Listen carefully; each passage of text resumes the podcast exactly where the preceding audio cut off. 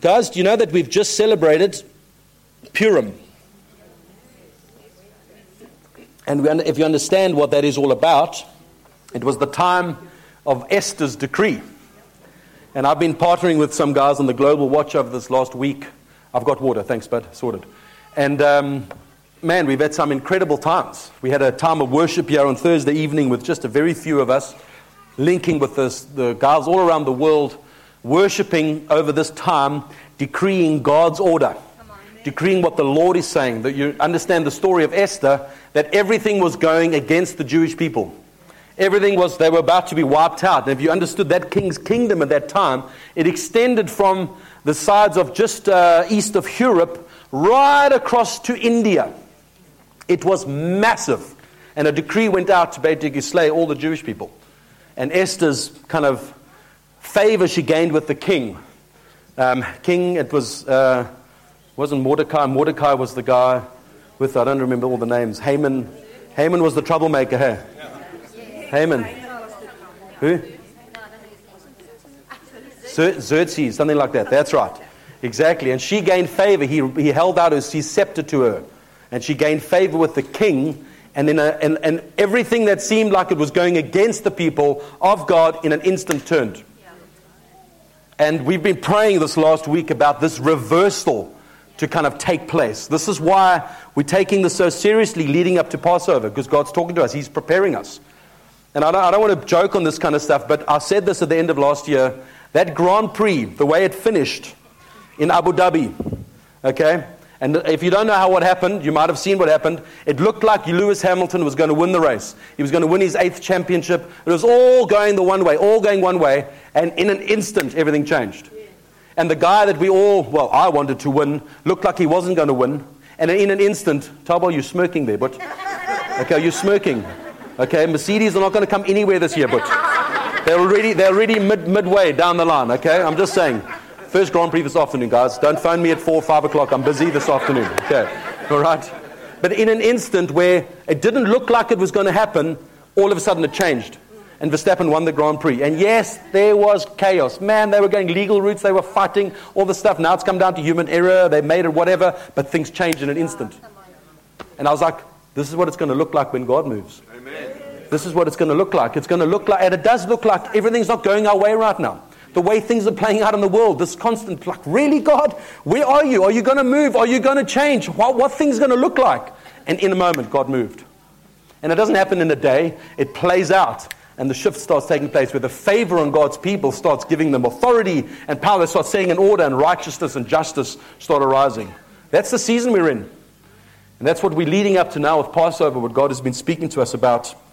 And that, and uh, it's very, very exciting time. So keep your hearts pure before the Lord. And uh, I also ask you to pray with me and stand with me in prayer this week, because with the company of prophets that I've been a part of for a couple of years now, we were invited at the end of last year to go to Zimbabwe to go and as, as a team to going to be there at a leaders conference and leaders all across Zimbabwe are coming together and that, so we kind of, yes, felt right, it's the right thing to go. And in uh, kind of February time, no, probably January time, looking at tickets and looking at all the realities to get to Zimbabwe, all the COVID restrictions and all this nonsense comes about. So what they had was a 14-day quarantine. That if you arrive there, you need to sit under a bench for 14 days and then wait before you can go and do anything. But a travel agent friend of ours went, you know what? They're not actually adhering to any of that stuff. Just book your tickets and go. It'll be okay. But then what happened? I booked the ticket, and a week and a half later, they changed their mandate to say that only vaccinated people, only what can now come into the country. So I want to give this opportunity to tell you that one, one of the reasons I chose not to be vaccinated, okay, one of the reasons, there are others, one of the reasons is I want to feel like what it feels like to live outside of the system. Okay. So already now, I'm on the wrong side of the system. Okay, so I'm not a criminal. I have no record against me. I'm a, might not look it, but I'm fairly healthy. I might miss a few teeth or whatever. Okay? But I'm, I'm not on the wrong side of the law, but I'm not allowed freedom to travel. Okay, so what that smells like is something's wrong. Okay, so that's part of my reasoning here is that now I'm outside the system. And I don't have free reins and free kind of to do stuff with where I'm not on the wrong side of the law or wrong side of anything. So I'm going to go in faith. My tickets are booked. I'm not going to get a refund, which is the painful part about it, because I'm like, well, you change your mandate, or they change the mandate after I booked the ticket. Okay? The, the, the fine print that's normally about that long, that you all just say agree and accept, but you don't actually read it, it says in there something about you won't get your money back even if the country changes its laws. Okay, it's all, they always cover themselves. That's how the things roll here. So I'm going to go in faith. I might be here next Sunday because I didn't get into Zimbabwe. But I might not be here next Sunday, then you know I'm in Zimbabwe. Okay? So I, I, I, I, just, I just believe we need to step out in faith and to do stuff. I don't know what's going to happen at the little counter where we book in and you ask for my passport and all that kind of shit. We'll just see what happens. Okay? Either way, I've got a story to tell okay, about how God works and how things play out. And I'm not, I'm not hassled if it doesn't work out. It's just going to prove my point that there's something wrong, okay, if the system isn't allowing freedom and mobility around the nations of the world. Okay, if I'm, well, either way, if I'm here or not here, we've got Martijn and Roxy are going to be with us, and Martijn's going to come preach to us next week, which is very cool to kind of have him back. Oh, it's a clapping and lekker, I tell you. And it's been an awesome journey. I've, I see Martijn nearly every Thursday morning at 8 o'clock. We gather with a few leaders and pastors. And uh, I said, bro, it's time. You've got to come back to the Bay. But they are now leading the church connections in, in Fish Hoek and doing so well. It's awesome. So he's very happy about coming back and being a part of things here. Okay, so pray with me this week. I fly on, well, Thursday morning early. I've got to get there. I might be home at half past 10, babe, or I might see you on Monday morning. So we'll just see how it goes because it's Aiden's birthday Monday too. So I'm flying back Sunday evening, early Monday morning. I'll catch a flight back to Cape Town. So we'll see our roles. Okay, we are living in a very exciting time.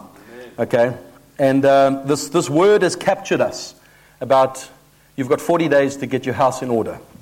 And it's not a harsh. I know sometimes it can come across like last week. There were very few of us with the joy of these 30,000 cyclists trickling down Main Road. We have another, I mentioned last week, we have another conundrum we've got to face. Easter Sunday. They have changed the Two Oceans Marathon, the ultra marathon, to be on the Sunday morning of Easter. So the, the churches in Fish Hoek and a few of us in Muizenberg, we're all submitting letters and saying, you, you, you're messing with the wrong people. Don't, don't do that. I mean, Martijn was like, I think we should just all stand on the road and just refuse to let them run past. So I'm like, I like, I like that idea. I think, I think we could do that. We'll just get some big oaks, Quibus and Neil and the Canucks, and we'll put them in the front, and we'll hide behind and check. No. We do the Canadian job. Yeah, exactly. Get, get a few trucks and pull them out and close the roads off, eh? And that. But um, what was I saying? This word of leading up to the 40 days and the, the, the cyclist. So I know, I know sometimes, like last week, it kind of come across quite harsh. See my passion, okay, rather, of wanting to do the things that God is asking us to do. And not just, well, it's my world, my life and stuff. Obedience, listen and obey. Listen and obey. That's all the people of Israel couldn't get right. Just listen to what God says and obey in what He says. Even if it doesn't make sense, just do it.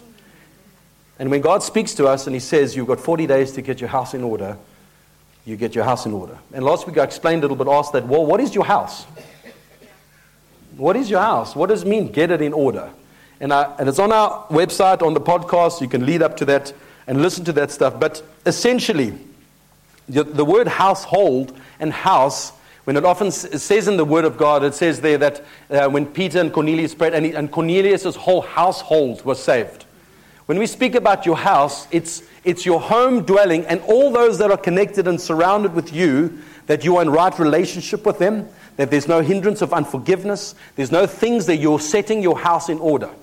Not that some might not be living and walking for God, that's okay. But that you know, as even your authority in the house, or whatever, you are setting that order, you're not abdicating the spiritual responsibility on what God is asking of us in this day, in this hour. And the things we must be aware of, and it's just a list that I read through last week, just to make us aware of, is that you have to close doors. If you've got doors open, in the spiritual realm which give the enemy legal access to your world and to your house. Okay, so things like unforgiveness. You can't hold on to that. Unforgiveness is the root of so much stuff that'll hinder you in the things of God. Okay? Bitterness and jealousy and rage and anger all come from that place of unforgiveness. Okay? Sin and lingering guilt that hovers in our lives. Not that you need to be sinless. Okay? We all stumble and fall, but you know the approach. You constantly come before the Lord.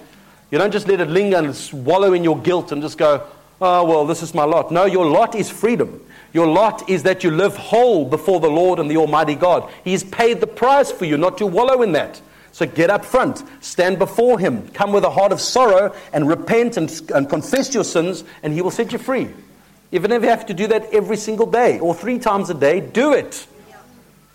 Don't negate that. Don't just, ah, yeah, I'll put it off, I'll do it tomorrow. And tomorrow becomes the next day and the next day and the next week, and before you know it, you're drifting and wallowing in sin, and the thought of coming to church is the most, the last thing on your mind. It's just a subtle little process, okay? Sinful habits that you're hiding and thinking that you're getting away with, okay? That no one can see. God sees. He sees everything, okay? I heard a line someone said this week on one of the calls God's judgment is actually His mercy to us. So when He judges and raises the standard, it's actually His mercy that we respond to His mercy to us, okay? Remember, I was saying as well that the gifts are without repentance. So people can prophesy, people can do all sorts of stuff, and it looks all amazing. You think, well, there's nothing wrong in their life. The gifts are without repentance. God still uses people in the midst of things hidden in the back cupboard. How that operates, we would be like biblical jurisprudence. No, you don't do anything, get off. God's, He allows that. Okay? But don't tolerate that. Don't carry on like, well, if I'm getting away with it, it's fine. No, that's not the approach you ever want.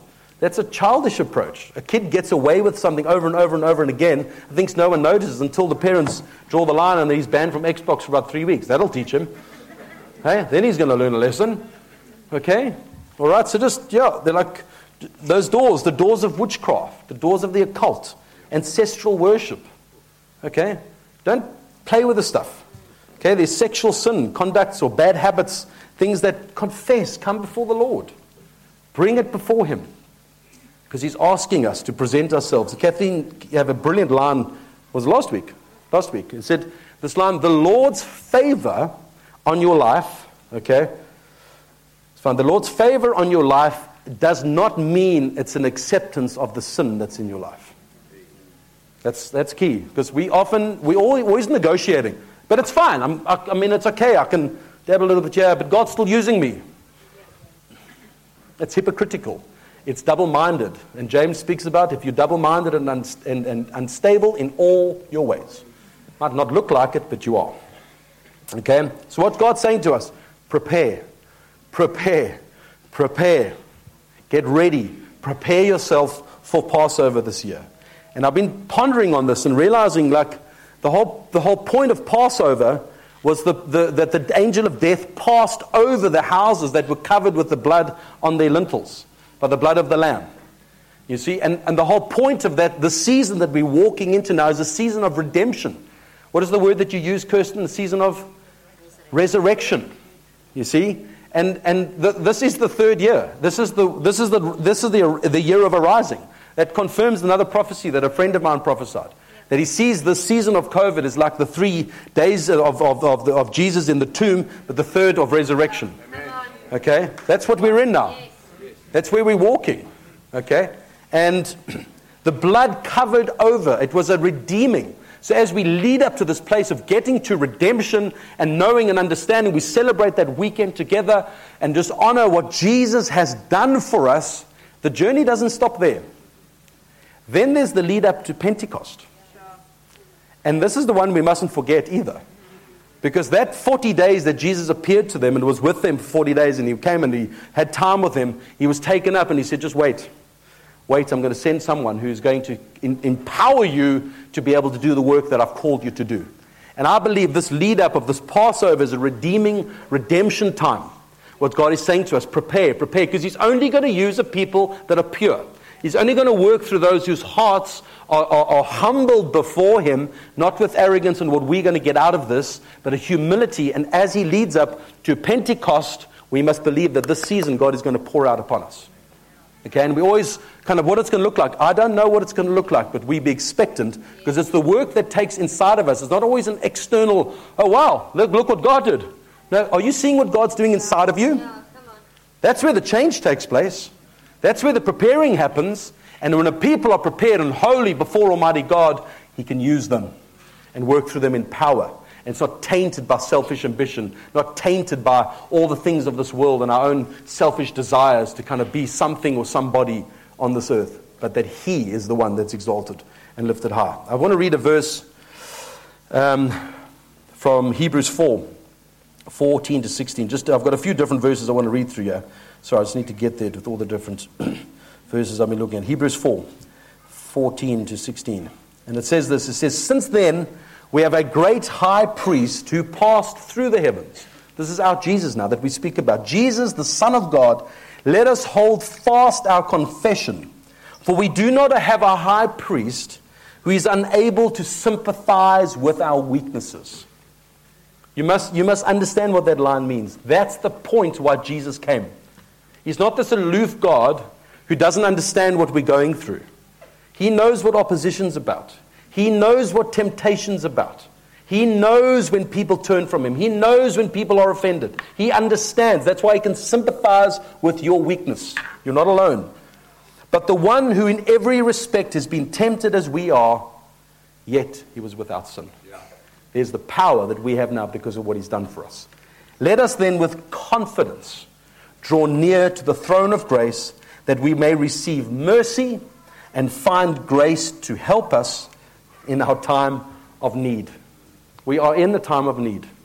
And our King, our great high priest, who fulfilled the whole process of every high priest, there's now one great high priest, Jesus, who sits reigning and ruling on high, and we can boldly approach, approach his throne of grace with confidence, knowing what he's done for us. You are not excluded. You are not excluded because of your life. If you think you are excluded, you don't believe the power of the blood of Jesus. Set your life right, set things in order in your home, and watch God work and move on our behalf as we do this. Now, if we're honest, okay, we're all under pressure. Okay, the state we're in, and the questions, I was at AD's concert last night, amazing time, and the, the, the, the kind of retort and a lot of the conversation of how the evening went, and it was a real praise to God, the whole evening was in glory to Him. But it was like people, a few people that got up and spoke and said, Sure, we're under pressure. Look at these last two years of what happened. I know I've been saying that for ages here. But what's happened is the question that many people have asked is God, are you, are you actually there? Are you actually there? Because what I'm facing and what I'm walking through right now, man, you seem far away and you seem distant. And when you try and articulate all that you're walking through and you say it, it seems a bit frivolous. You're like, why does it feel so heavy? It doesn't sound that bad when I'm trying to say it and what we're walking through, which perpetuates the understanding of like it's spiritual. There's a spiritual intensity right now. It's God's asking us to stand and to hold firm. But it just seems like the pressure that we're under, all the things that are pressing onto, the questions that we ask. And Jeremiah 9 23 just struck out to me this last week, and I was reading it. Um, so I just have to jump around. Jeremiah 9 23. And it says, Thus says the Lord, let not the wise man boast in his wisdom. Let not the mighty man boast in his might. Let not the rich man boast in his riches. But let him who boasts boast in this that he understands and knows me, that I am the Lord who practices steadfast love justice, and righteousness in the earth. For in these things I delight, declares the Lord.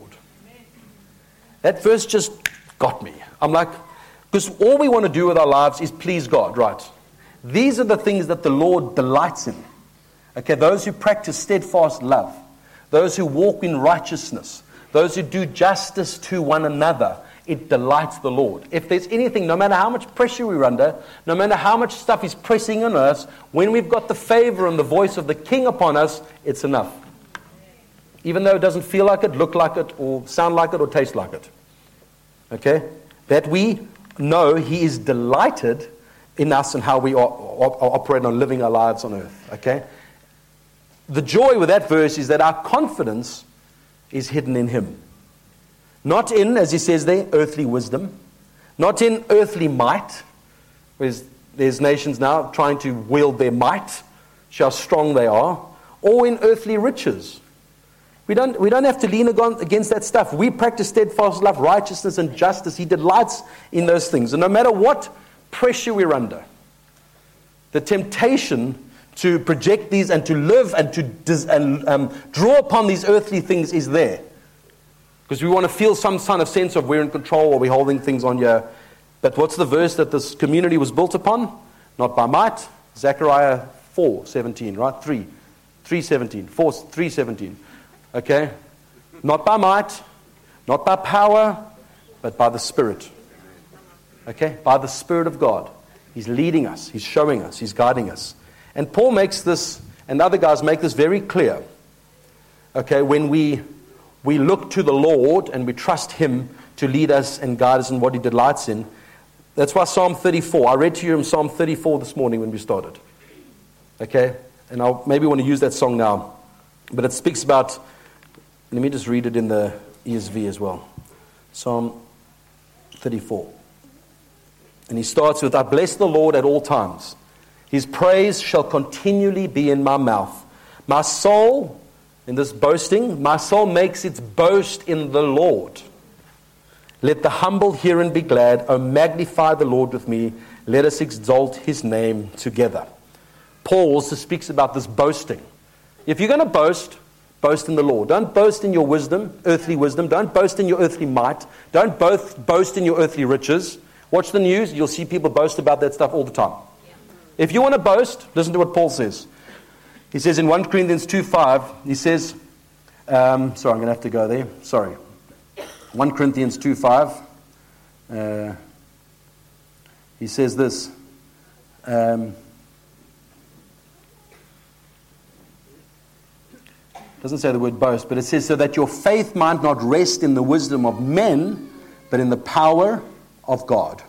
Okay? We're not resting on wisdom of men right now, we're trusting God. 2 Corinthians 10 17, he says, Let the one who boasts boast in the Lord. For if it is not the one who commends himself who's approved, but the one whom the Lord commends. I'd rather have the Lord's commend- commendation and approval over my heart than the voice of men. The voices of men are fleeting.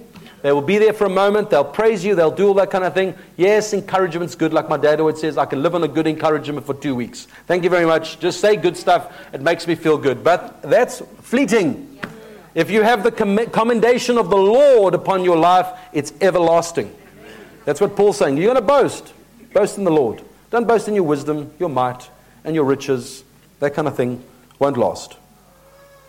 Okay, and we boast, we boast in the Lord. And the Lord delights in this. This morning, just sitting, it reminded me of a guy, George Mueller. He was a German, actually a, a Prussian.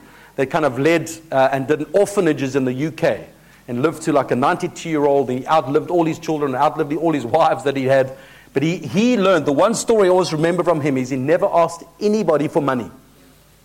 He never solicited anything. Of all he was doing there, when people were wealthy and they came and visited him, when they left, he prayed and said, God, you speak to them. And often the person would then send, I mean, those years, 18, whatever, send like 30 pounds. It was like about 50 grand to us today, I suppose. He just prayed.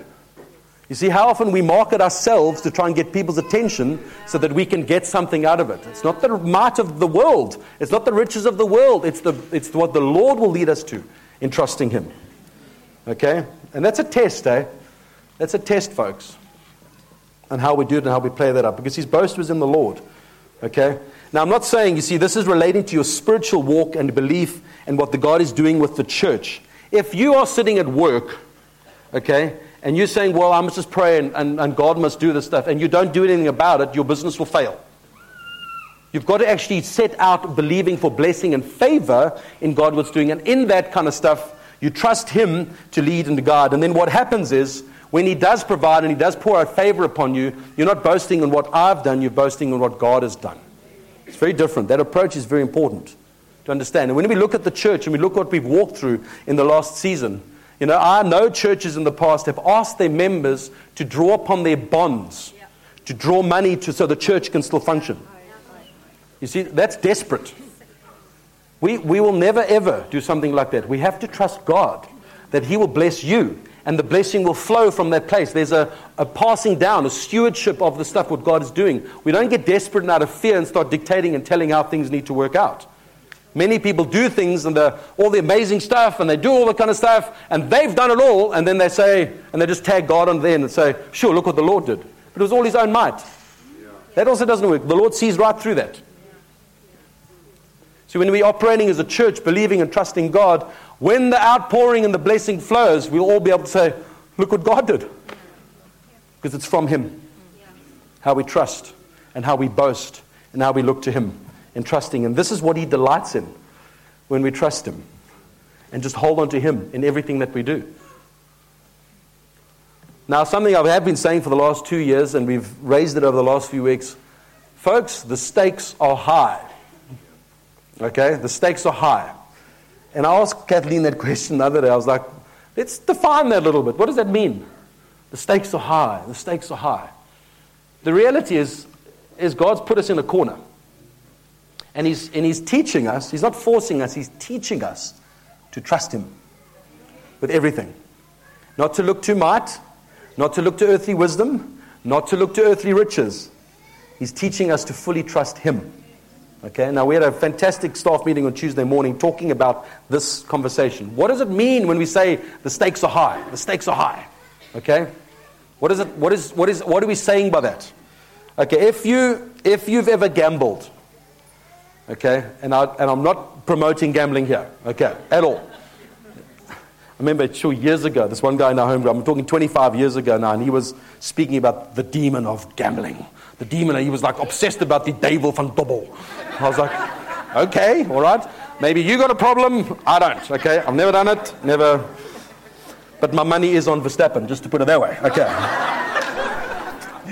so basically, if you gamble, okay, the, the outcome, whatever's in your hand, okay, the hand that you've got, is the outcome is really out of your hands.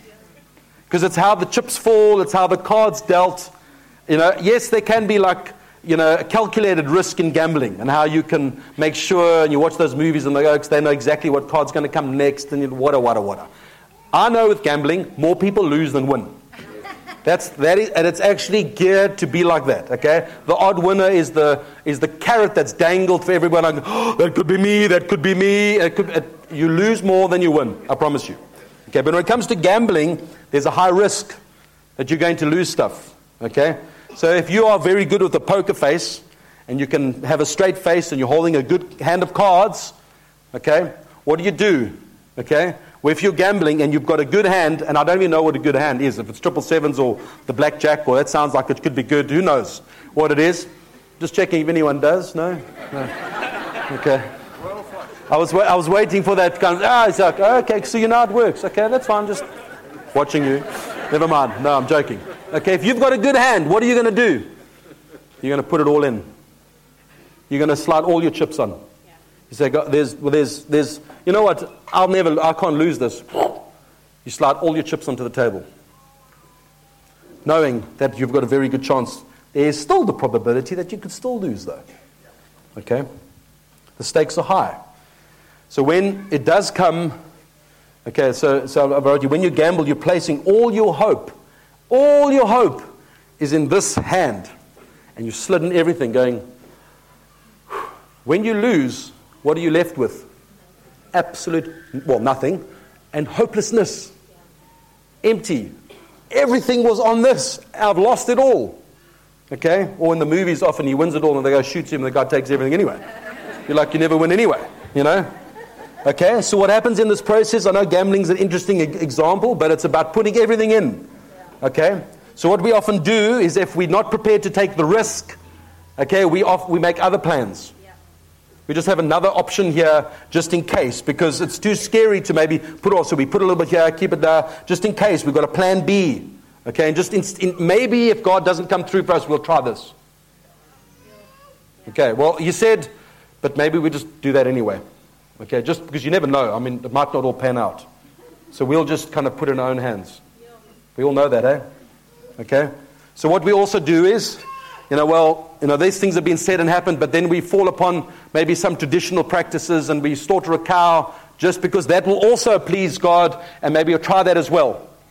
And we dabble with other things. And maybe if I just read the horoscopes, that'll just give me some kind of, kind of confidence about what God's saying to me, just to confirm through that. Or we go and visit a fortune teller, or we go and visit a witch, uh, witch doctor. And we dabble, we dabble, we play with a little bit, but, but, but our whole hand isn't it in? But we want to just try something else, just in case God doesn't come through for us. And He doesn't prove to be who He is for us. He's speaking to us now, and this time saying, Close those doors. Close those doors. That's what He's speaking to us. See, the time of trusting, and He's teaching us of time of trusting, waiting, living by faith, and doing all this. When we, the situations where things are challenging, the Bible is full of examples. You've got David who said these things, you've got Job who said these things, you've got Jeremiah who said these things, when they looked upon the wicked and said to God, Why are they prospering?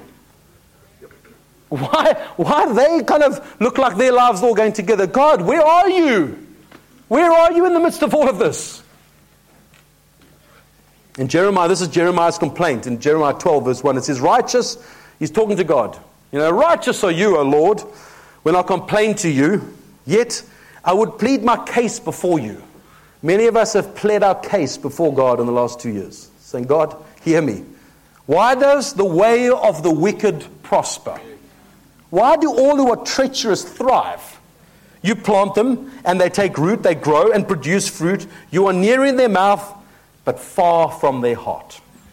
But you, O Lord, you know me, you see me, and you test my heart towards you. Pull them out like sheep for the slaughter and set them apart for the day of slaughter. There's always that, like, come on, man, sort them out, Lord. How long will the land mourn and the grass of every field wither? For the evil of those who dwell in in it, the beasts and the birds are swept away because they've said, He will not see our latter end. These com- cries of complaints, they're, they're, David, they're, it's full of them in the Psalms. God, really? That's where we're at. But, folks, the stakes are high. The stakes are high because what we have done, okay, and what happens in this case when we have, we've said we put everything in, and there's a temptation to, well, maybe just let me try that as well. Let me see. Let me, maybe let, let me just put it out to the church and say, hey guys, you know, if we draw on our bonds and just kind of draw money in, you know, kind of help us financially, just let's try something else. You, you are bordering on, on the line of disobedience because you're taking your own path. You're choosing a way apart from the ways of what the Lord is speaking to us very clearly about. Okay? The same, um, and we bypass, actually, what happens exactly? You bypass the blessings of God because you choose your own way. That's why it says in Matthew that the road is narrow. This road is narrow, folks. And few will walk it. But wide is the path for everyone just to choose. This road is very narrow. We are trusting and believing what God is saying to us. The same, see, temptations will come. Jesus was tempted. Okay, what was he tempted with? Power, fame, glory, riches. You can have it all, but you must worship me. I want to say to you as well don't be fooled by all these celebrities who are so vocal on every channel of social media and looks like their lives are amazing. Their wealth and riches has come from them selling their soul. You have to believe that. It doesn't all come from, oh wow, look how hard I worked. Look at my amazing acting skills. Look at the incredible things I send to the moon all the time. Look at my online business. Yes, there's a part of skill there, but a lot of that wealth, sick amounts of wealth, comes from them selling their souls. Do you want to be there? want to be in that position? Because it never ends well. I promise you. Even at death, it will not end well. So there's no quick fixes here to what God is wanting us. God has put us in a corner. And He's asking of us, trust me and trust me alone. Might not look like it, might not feel like it, but all we do, the stakes are high, folks. We've got no other options. And that's the best place to be. Because here's the reality is that when we put all our, all our trust in Jesus, we place our whole lives, everything on Him, and we don't have alternatives, it's His hand that gets played. And when we look at his hand, you will see the scars. You will see the wounds that were paid. A price was paid so that whatever you put in, the sacrifice he paid, he will come through. He paid a price for everything for us. He's not going to drop us now. He's not going to just leave us and leave, out, leave us out hanging. We've got to trust in the times and the seasons and the hours that God operates by. And He's teaching us. He's saying, prepare, prepare, prepare. So, what do we say to God? We're all in. We're all in. All of my chips. I've slid across the table, and He plays His hand. Not my hand, His hand, which will never fail us. Okay? And we've seen His hand, the price that it paid for us. Because He's teaching us to trust in Him and Him alone. No one else. Tracy, if we could, I want to play that song. I want to sing that song as, as we finish here this morning. It's the song about Psalm 34, about glorify the Lord, magnify the Lord. At all times I will extol Him. And we have to, we have to listen to what God's saying to us. If there are doors open in your lives, you must respond. You must respond. Just, just the two of you can sing it. We'll just keep it simple. Okay. You need a mail. Okay. Let's just pray. And because the stakes are high, folks, and we've got no other options, we've put it all in to trust our Almighty God that He will come through for His people in this day and this hour.